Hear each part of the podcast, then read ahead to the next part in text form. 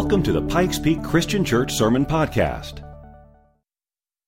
Well, if you're new here, November's the month. For the last several years, we've taken the month to focus on generosity. You know, a lot of churches are hesitant to talk about this because people are very um, partial to their stuff. But there's been a culture change here to where we've actually celebrated the opportunity to give. And you know, last year was, was amazing.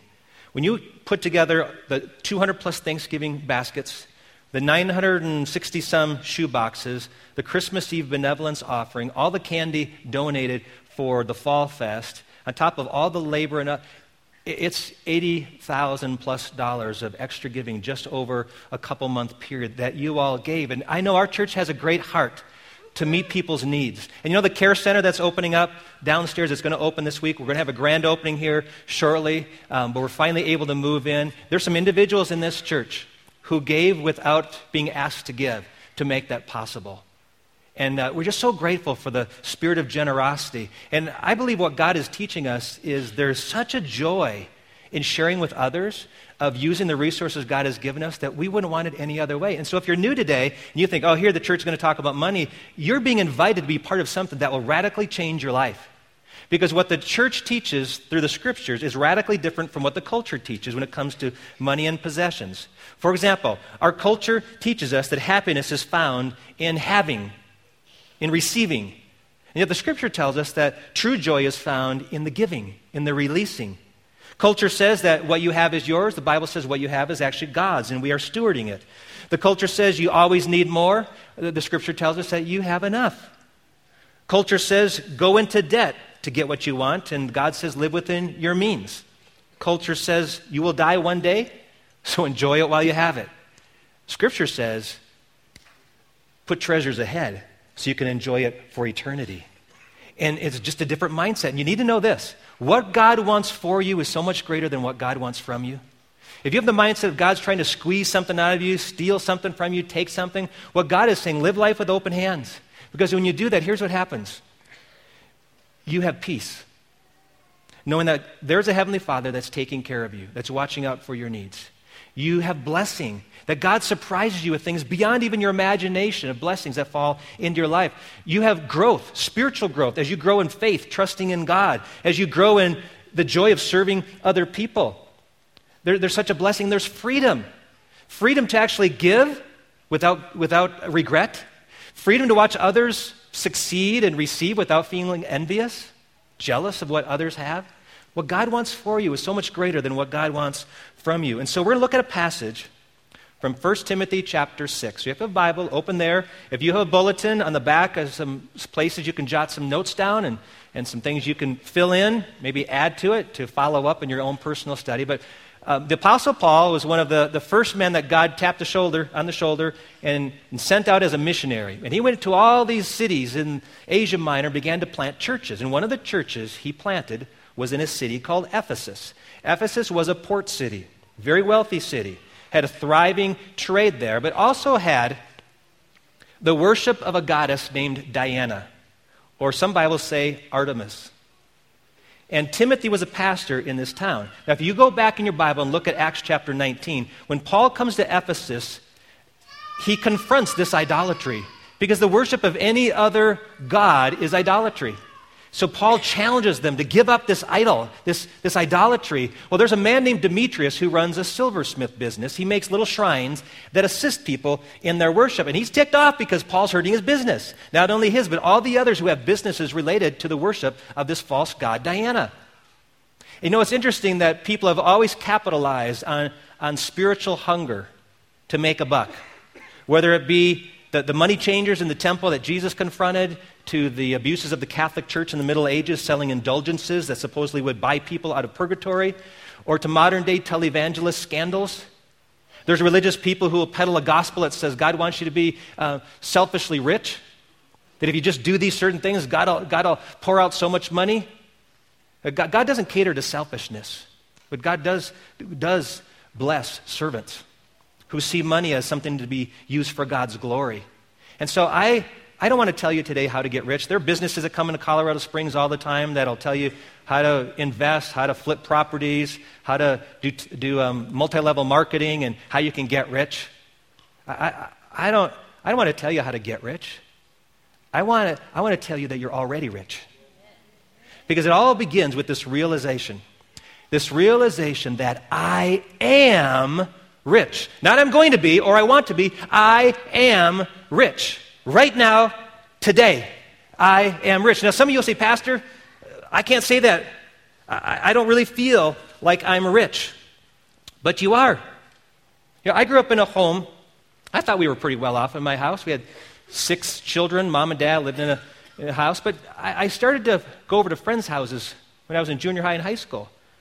And I, I noticed that there were houses that had carpet in every room. We didn't have carpet in a single room in my house.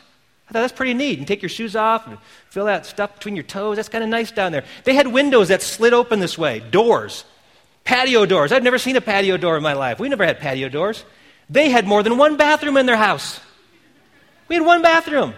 They had this box called the microwave. They had all kinds of channels because of cable TV. They had a garage that was actually attached to their house. They didn't have to walk 100 yards to get to the garage. And, you know, I looked at those people and I said, now, those are rich people. But the fact is, you and I are rich. We just have to look back a couple generations to our ancestors. That the lifestyle we live today is far beyond what they even imagined. In fact, most of our grandparents and great grandparents would, would think we live in utopia right now because of what we have. Even as far back, or short back as 1970s, only 60% of the people owned a microwave, 50% of homes had air conditioning, 93% had a color TV. Those are standard things for young married couples today. We, we have such high expectations of things our grandparents never dreamed of doing. The kinds of vacations we have, the electronic gadgetry we have, the vehicles we drive in were just a dream. And you don't have to go back years to see that. You just have to look today around the world. If you make $32,400, if your household income is $32,400 or more, you're in the top 1% of the world's wage earners. The top 1%. For America, that's borderline poverty level. But you know what's so interesting? Is, is the, the pictures of the past of people in poverty were skeletal bodies of malnourished people. And today, the mark of poverty in our culture is obesity. Do you, do you know that? It's, it's because we're eating all these bad things. We have plenty to eat, but we're eating so much junk. A study was done to ask people what they considered to be rich. And it didn't matter how much you made, it, it, it tended to be twice as much as you made. So if you made $25,000 a year, rich was 50,000. You made $60,000 a year, rich was 120,000. If you made $200,000 a year, you weren't rich, but the $400,000 people were really rich. And you get this? Being rich is a moving target. We never get to the place where we're rich because it's always somebody else. But the truth is, we are rich. I want you to say with me, I am rich. Let's say it. I am rich. Why don't you turn to your neighbor and say, You are rich? Now, do you believe it? Do you believe it? God wants us to recognize the fact that we are richer than we can imagine. We need to shift our eyes from what we don't have to what we already have. Here's such a critical point it's not what you possess that matters, it's what possesses you.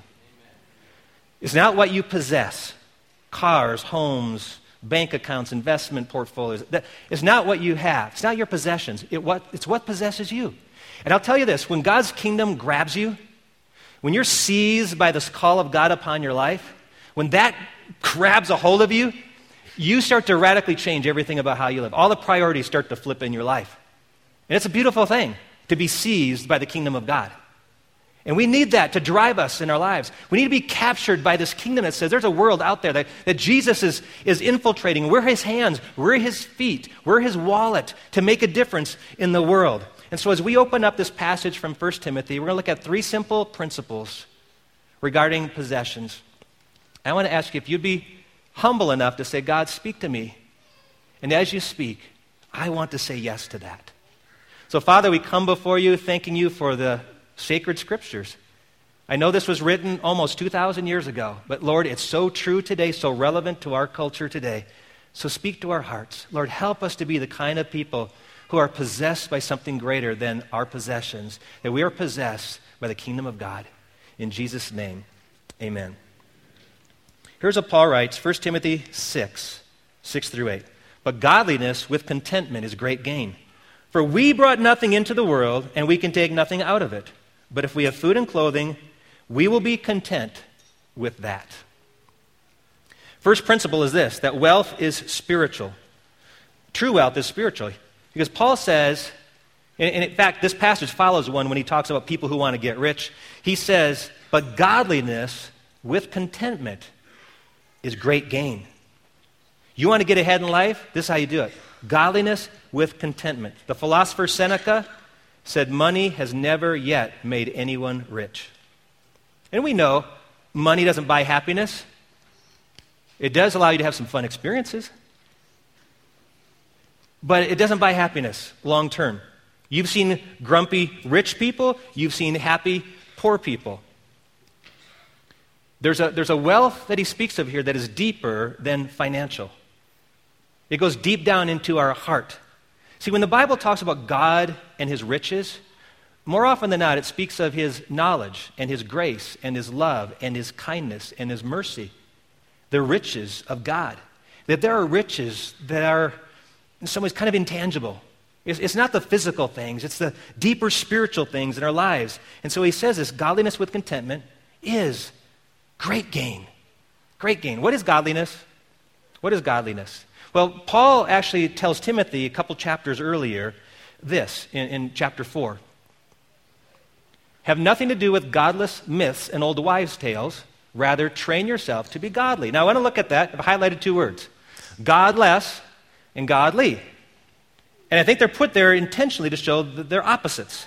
Godless means God is absent from it, God is not part of it. Godly is the exact opposite. Train yourself to have God be every part of your life. Train yourself to acknowledge God's direction, God's presence, God's wisdom in every matter of your life. And he follows this verse up by saying, to train yourselves to be godly. Physical training is of some value, but godliness has value for all things, holding promise for both the present life and the life to come. That word training is a Greek word from which we get the word gymnasium. It means just exercise. Make a practice of being godly. Make a practice. You know, before you make decisions, pray about it. What would God think? think? What does God want me to do about this purchase? What does God want me to do in response to this request to give? Let God be the center of it all. Live a godly life. Do that. Marry that with contentment, and you will be incredibly rich. More wealthy than you'd realize. Psalm 23, excuse me, contentment is the next thing. Godliness with contentment. What is contentment? It's sufficiency. It's having enough, freedom from worry, freedom from want. Psalm 23 1. The Lord is my shepherd, I shall not what? Want. Why? Why won't I want? Because I have everything I need. I'm with the shepherd. I don't have a lot of wants. David writes in Psalm 16 that apart from the Lord, he has nothing good. That everything good in life comes from the Lord. And in verses 5 and 6 of chapter 16, he says, Lord, you alone are my portion and my cup. You make my lot secure. The boundary lines have fallen for me in pleasant places. Surely I have a delightful inheritance. God, you've you kind of put a boundary line around me. There, this is my lot in life. We have to actually use that phrase, my lot in life. And he says, God, you've allowed it to fall in pleasant places. Do you know you didn't get to choose what family you were born to, what country you were born into, how you looked, whether you were male or female, your skills? Most of that stuff you didn't get to choose. God chose it for you. That's your lot in life. That's kind of the, the, the, the, cards that you were dealt. Now, it doesn't mean you say, well, God, I guess I won't change any of that or, or improve on it. Obviously, you guys looked in front of the mirror today, and some of you did a lot of altering from what you looked like when you woke up. That's okay. We're glad you did that. We like that. It's making the best of what God has given you. But there's a place you say, God, I'm okay with the lot. I'm not going to envy others who have a different lot, whose portion is different, because you are my portion. That's why contentment is spiritual. It's saying, God, thank you for what you've done for me. Thank you for allowing me just to have life. I didn't deserve it, it was a gift to me. And so I thank you for that. I'm grateful for what I have. Nobody owes me anything. Contentment is proof that I truly believe God is enough. But here's the danger our culture has convinced us that God is not enough. Because when God doesn't give us what we want, we pull out the credit card and say, but I'm going to get it anyway. And we have a culture that has gotten so far into debt. It's the worst it's ever been in the history of America. Well, the last few years have been. We actually were getting better the last few years. As the economy has improved, we're sliding back into a lifestyle where not only do we put what we might consider good things on credit, like buying a house or college education, starting a business, those might be considered permissible debt or good debt because they're investing in the future. But consumable debt is dangerous. When we buy the pizza on credit card, when we buy our cars on credit, when, when we put things off to, to promise future money to, what we're saying is, God, since you haven't provided, I will obligate myself and then I'll demand that you provide. That you better provide because I made the decision to get that car, to get that house, and all these things, and now you better provide for me. And it doesn't work that way. It gets us in all kinds of trouble. The reason that so many of us can't even tithe Tithe is giving the first 10%, which God says, give to me to show you trust me. The reason many of us can't do that is, is you can't give the master the 10% when MasterCard gets 22%. And it's a matter of trust. Do I trust God? And if God wants me to have it, he'll enable me to afford it. In Matthew 6:24, Jesus said, "No one can serve two masters. Either you will hate the one and love the other, or you'll be devoted to the one and despise the other. You cannot serve both God and money. It's a spiritual issue. God is a source of our true spiritual wealth. The second principle from this passage is that treasures are temporary. Treasures are temporary, for we brought nothing into the world and we can take nothing out of it. We all start our lives on planet Earth as naked babies. Now, quickly we get clothes, we get wrapped up, we get a diaper put on us, we get a nookie put in our mouth, and you know, we get these little cute outfits as we grow up. Um, we get all that stuff added to us. But you know, you start with nothing, and you end with nothing. I know we dress up the, the body at the funeral, but that, that, those clothes don't go with them. We end life with nothing. There's these bookends of nakedness in our lives. And there's a dash in between. The dash is our lives. And some, some would call that the mad dash. The mad dash to get as much as you can. You know, run crazy, work hard, gather as much as you can, accumulate it. Why? To leave it all behind when I die. That's what it seems like so many of us do. It's a race to accumulate only to leave it behind. And we're so bad at accumulating stuff. I'm guilty of this. Go around my house, I look at stuff in rooms and go, man, we haven't used that for years. There's an old VCR player. There's an old TV. We still got a refrigerator in our garage that it doesn't work great, but it's still there. We've got tables and furniture, you know, all kinds of stuff. We have whole industry of storage, like little, little plastic storage containers all over our house. Open up a drawer. We actually have cupboard spaces just for storage containers to put stuff in. And, and then, we, th- then at the holidays, we pull out all these plastic tubs with holiday stuff in it. We have, we have boxes to store our stuff. And then we have all these storage units around the city. You know what's in those storage units? Stuff. Stuff. We have so much stuff, we've actually fueled a whole industry called thrift stores. And you know what they sell? Our excess stuff. You know, I don't want it, let's give it to Goodwill. It's because we have so much stuff. George Carlin, years ago, he's a comedian, said, Your house is a place to keep your stuff. If you didn't have so much stuff, you wouldn't need a house. You could just walk around all the time. A house is just a pile of stuff with a cover on it. You can see that when you're taking off in an airplane. You look down, you see everybody's got a little pile of stuff. All the little piles of stuff.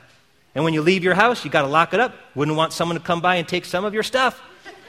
That's what your house is a place to keep your stuff while you go out and get more stuff. Seriously, how much is enough? And what are we, what are we going to do with it all?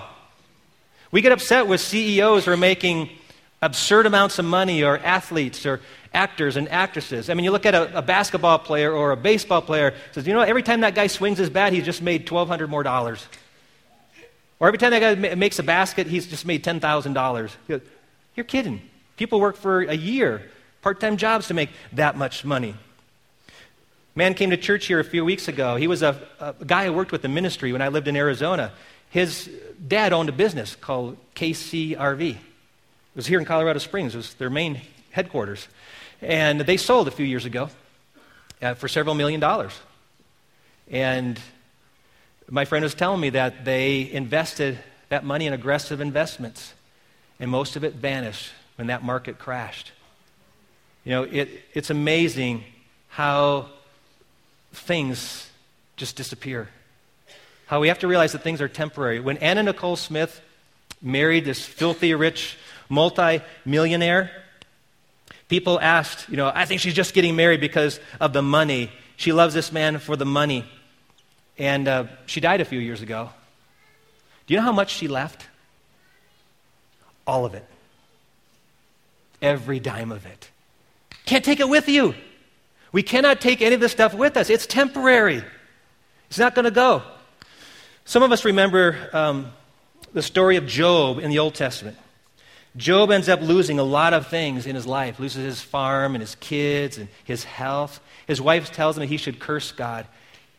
And Job, in his infinite wisdom, says this Naked I came from my mother's womb, and naked I will depart. The Lord gave, and the Lord has taken away. May the name of the Lord be praised. I, I came with nothing, I'm going to end with nothing. Hold the stuff loosely. David in Psalm 49, I think your notes say 29, but it's actually chapter 49, verses 16 and 17.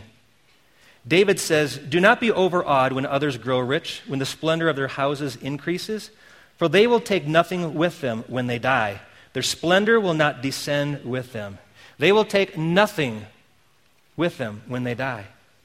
It will not go with them. And where they're going isn't a pleasant place. When they made their stuff their God, it destroyed their life. Hold the stuff loosely, it's temporary. Years ago, a columnist named Erma Bombeck, she, if you, any of you remember her, she's a, she passed away several years ago. But Erma Bombeck was a, was a humorist. She wrote a book called If Life is a Bowl of Cherries, What Am I Doing in the Pit? One of her famous prayers was, Lord, if you can't make me thin, make my friends look fat. So, funny lady, when she was uh, nine years old, she, um, her father died. She grew up in an economically depressed area with her in laws, yet she always wanted to be a writer.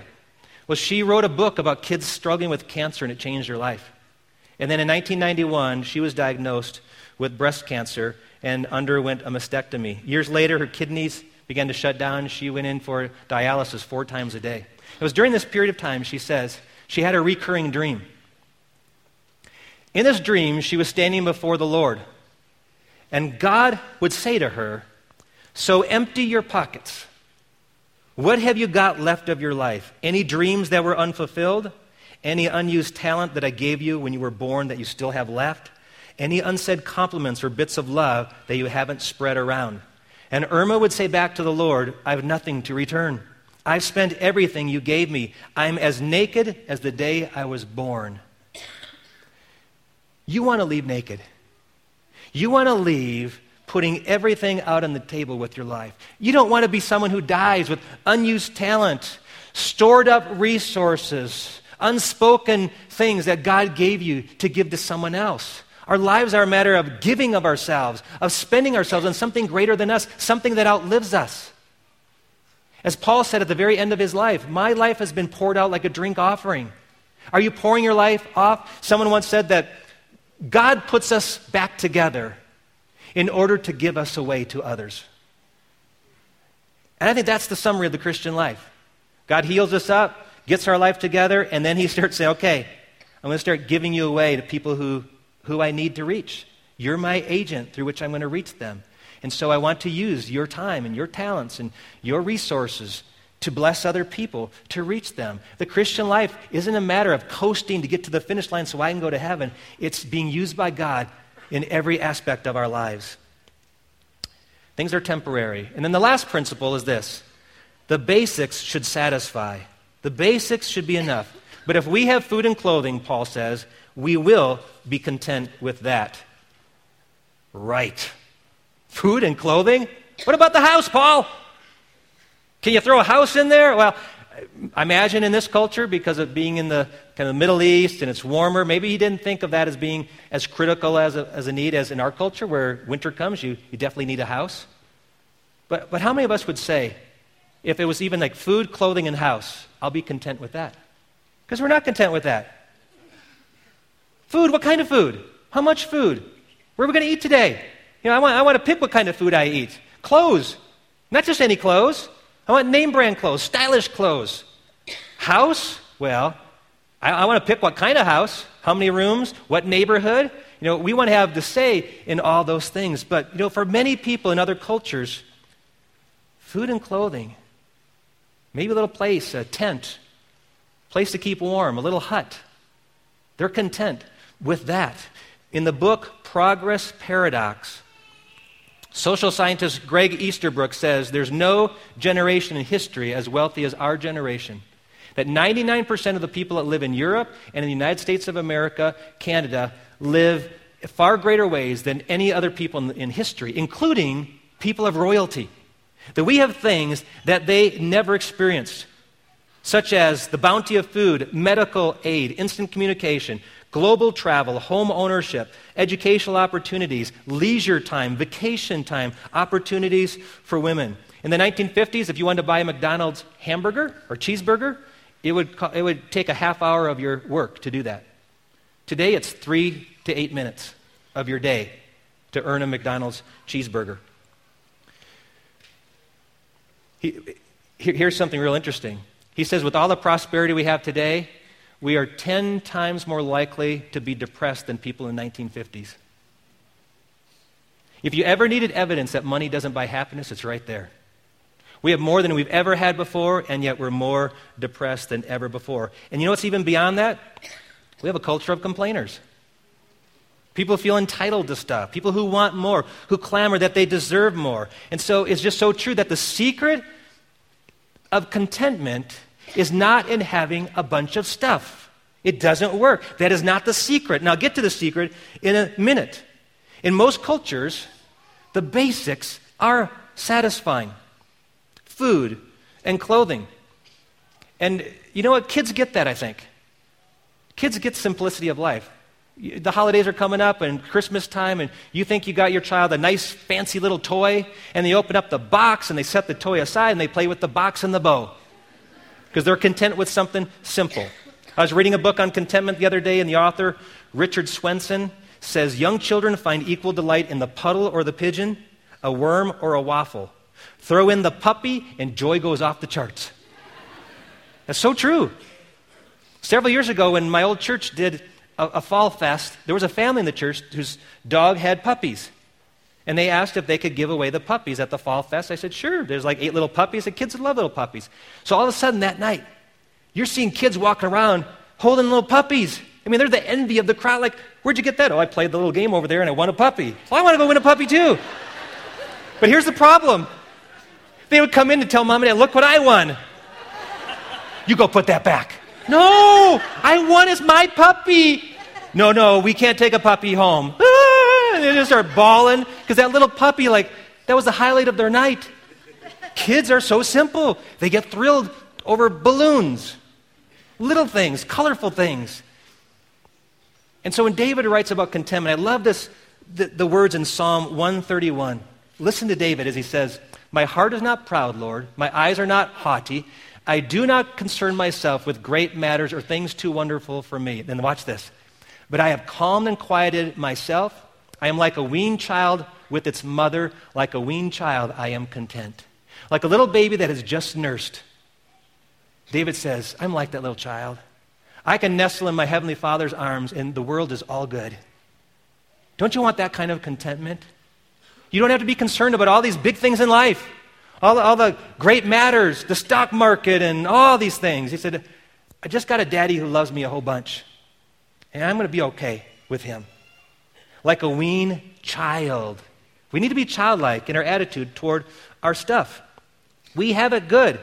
You know, in most cultures, people have to work every day. Sometimes mom and the kids all are working too. Isn't it amazing in our culture we can have homes where one person works and the whole family is provided for, and that one person only works five days. Isn't that amazing? That's unheard of in most cultures, where they're working six, seven days a week and everybody's working long days. And when it comes to food, boy, we have it so well. We have it so well. I was reading a book called Hungry Planet What the, Eat, what the World Eats. Show the contrast in the diets how much people eat, kind of stuff they eat. And here's some examples, some pictures, and some typical scenarios. Here's an American family, two teenagers, Their, their weekly food budget is $343. Of course, I'm sure each boy gets their own pizza. If you have a teenager, you know what that's like. All the soda, all the snacks. I mean, there's a lot of stuff to eat there. That's, that's kind of a typical American diet. Well, let's look at another culture. Kuwait. In Kuwait, $221 weekly food budget. There's still a table full of things. But then you go to some other countries like Mongolia. $40 for their, for their week. And, th- and that's going to carry that family for the whole week. Or Ecuador, where it's $32. This is what they'll have for the eat. But then you look at a country, Chad, $1.23. That's not a meal. That's not one person's meal. That's for the whole family for the whole week. And many of you spent more than that at the coffee bar this morning. You could have bought that family food for two weeks. Do, you realize how well we have it? I, am embarrassed now to go to buffets.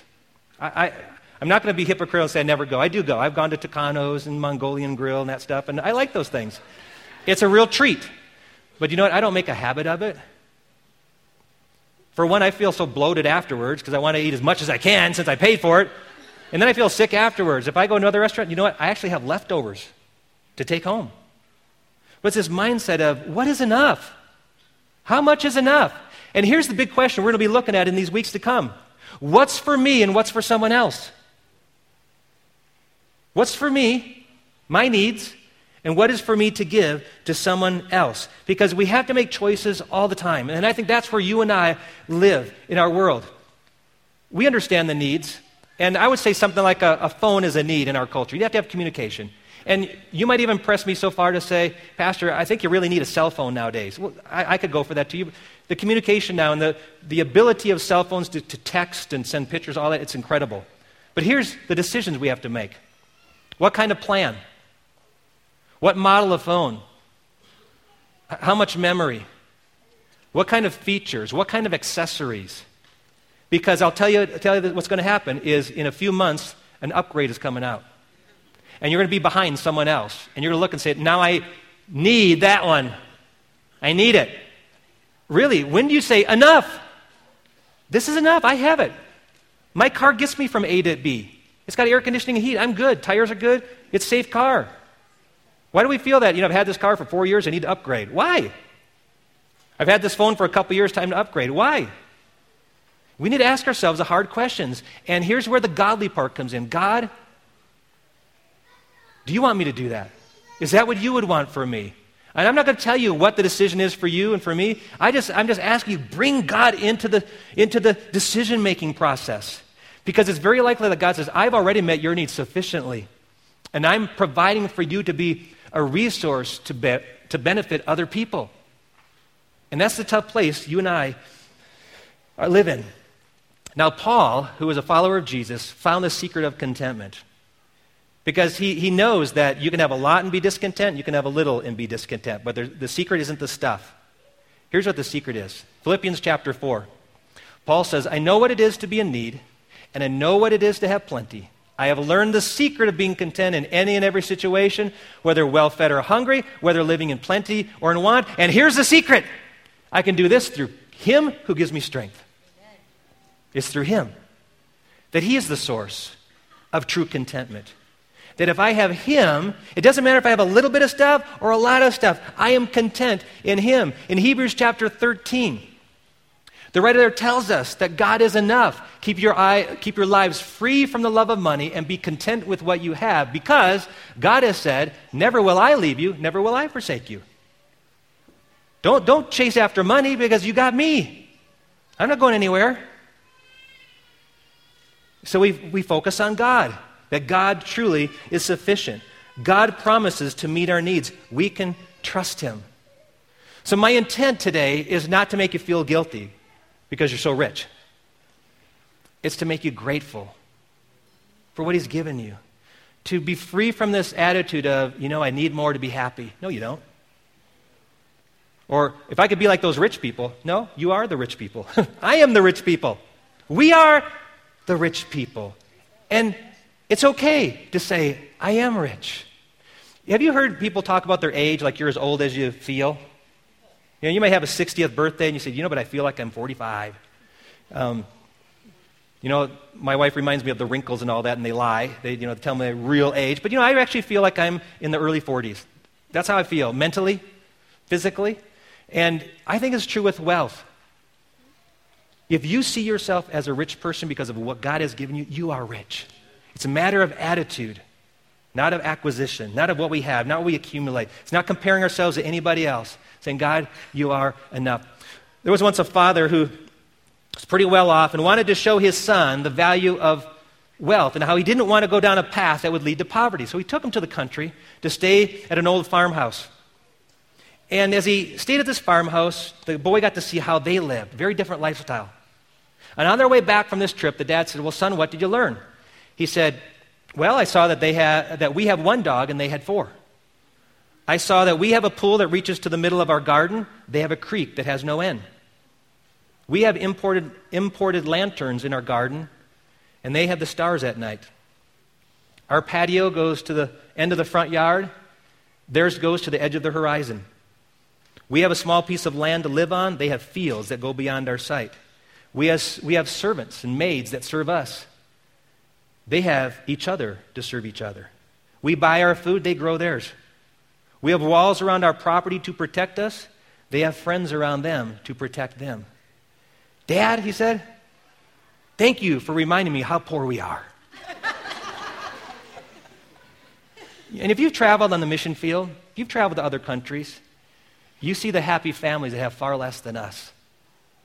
Happiness is not found in our stuff, it's found in a relationship with the Lord. And that's why we have to stop and say, Our Father, who put the stars in the sky, the planets in the place, who causes the, uh, the, the sun to rise and the rain to fall, you're my daddy. And you're taking care of me, and I can trust you. And I want to be used by you to be a blessing to other people that need to know you. And that's why, as a church, we do these things like put together shoe boxes, because there are other children need to know there's a generous God out there. And we put together a Thanksgiving basket with the hope that that family would say, Thank you, God, that you cared enough for me that you made this, this package show up at my doorstep. God allows us to participate because you'll, you'll never be more like God than when you give yourself away. The most famous verse of all Scripture For God so loved the world that he did what? He gave what was most precious to him. You'll never be more like God than when you give something important to you away to someone else. If you have never known that God, He's an awesome God. He's not a God to be afraid of. He's a God that cares for you. Some of you in this place have come to church, you've been wounded in the past, and, and religion has hurt you, but you need to know God loves you far more than you can ever imagine. And God wants you to be part of His family so He can put you together and then through you bless other people. And so, in your bulletin notes today is a place for you to take some time every day this week, starting with today. Identify three things that you're grateful for. And tomorrow, find three more different things that you're grateful for. And as we enter this month of Thanksgiving, let our hearts truly be filled with gratitude to a God who's made us rich. Let's pray. Father, thank you that we are incredibly rich. I feel richer even talking about it today, Lord. And I thank you that you've given me the, the opportunity to give to this church, to, to give to kids around the world, to give to families in our community. Thank you, Lord, that you've allowed us the privilege to partner with you in what you're doing in this world to show people that there is a God that cares and that He loves them. So use this, Father. I pray that we'd have a thousand shoe boxes that go out this year. I pray, Lord, that we would do a couple hundred Thanksgiving baskets again this year, Lord. I pray that, that people would see generosity flow because we're going to have fun doing it, Lord. In Jesus' name, amen. God bless you. Thanks for listening to today's message. Be sure to join us again next time.